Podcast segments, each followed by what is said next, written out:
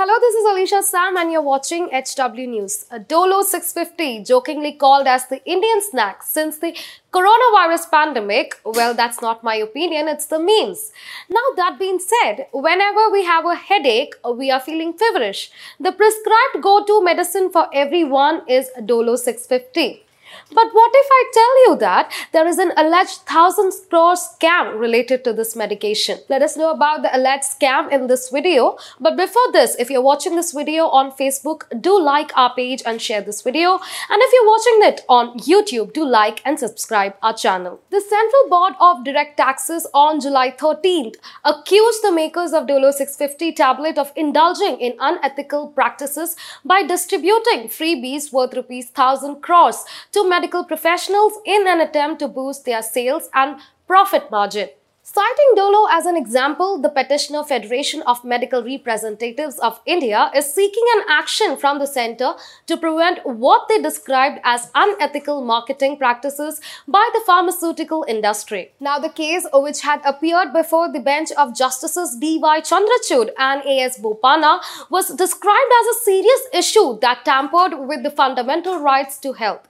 The judges have asked the solicitor to file a response to the plea, after which the case would be moved for further hearing on September 29. Appearing for the petitioner FMRAI, senior advocate Sanjay Parikh and advocate Aparna Bhatt told the SC bench of Justices D.Y. Chandrachud and A.S. Bopanna that the price of the drug above 500 mg can be fixed by a pharma company. However, for a tablet up to 500 mg, the market price is regulated under the price control mechanism of the government. Advocate Parikh further added that the maker of the Dolo 650 tablets gave out freebies so that the doctors promote their drug in order to ensure a higher profit margin. Justice Chandrachud also shared that he had been recommended the same drug when he had contracted COVID 19.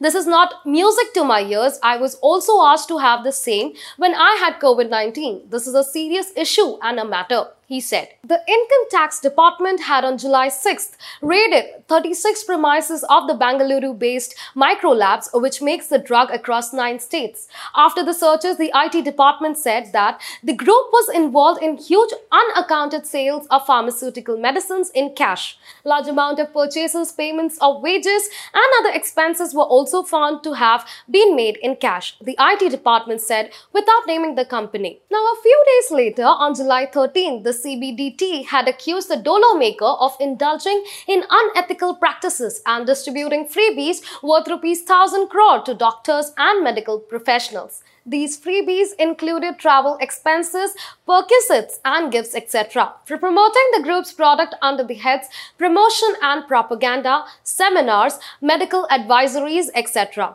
The group is also found to have a claimed artificially inflated deduction under the special provisions in respect of certain incomes by resorting to suppression of expenses and over appropriation of revenue to the unit eligible for such deduction. The FMRAI PIL is seeking directions to make pharma companies liable for giving freebies to doctors and to give statutory backing to the Uniform Code of Pharmaceutical Marketing Practices. The Apex Court bench has asked additional Solicitor General K. M. Nataraj to file his response to the plea by the petitioner in 10 days and give weeks time thereafter to later for their response. The next hearing will be on September 29. Now, soon after being alleged that the Bangalore-based Micro Labs were distributing rupees 1000 crore worth freebies to doctors for prescribing Dolo 650 tablets, during COVID, the company's marketing VP told Money Control in an exclusive interview that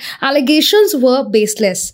Jayaraj Govindaraju, Executive Vice President Marketing and Communication, told Money Control exclusively that the rupees 1000 crore figure being attributed to the company is a highly exaggerated one.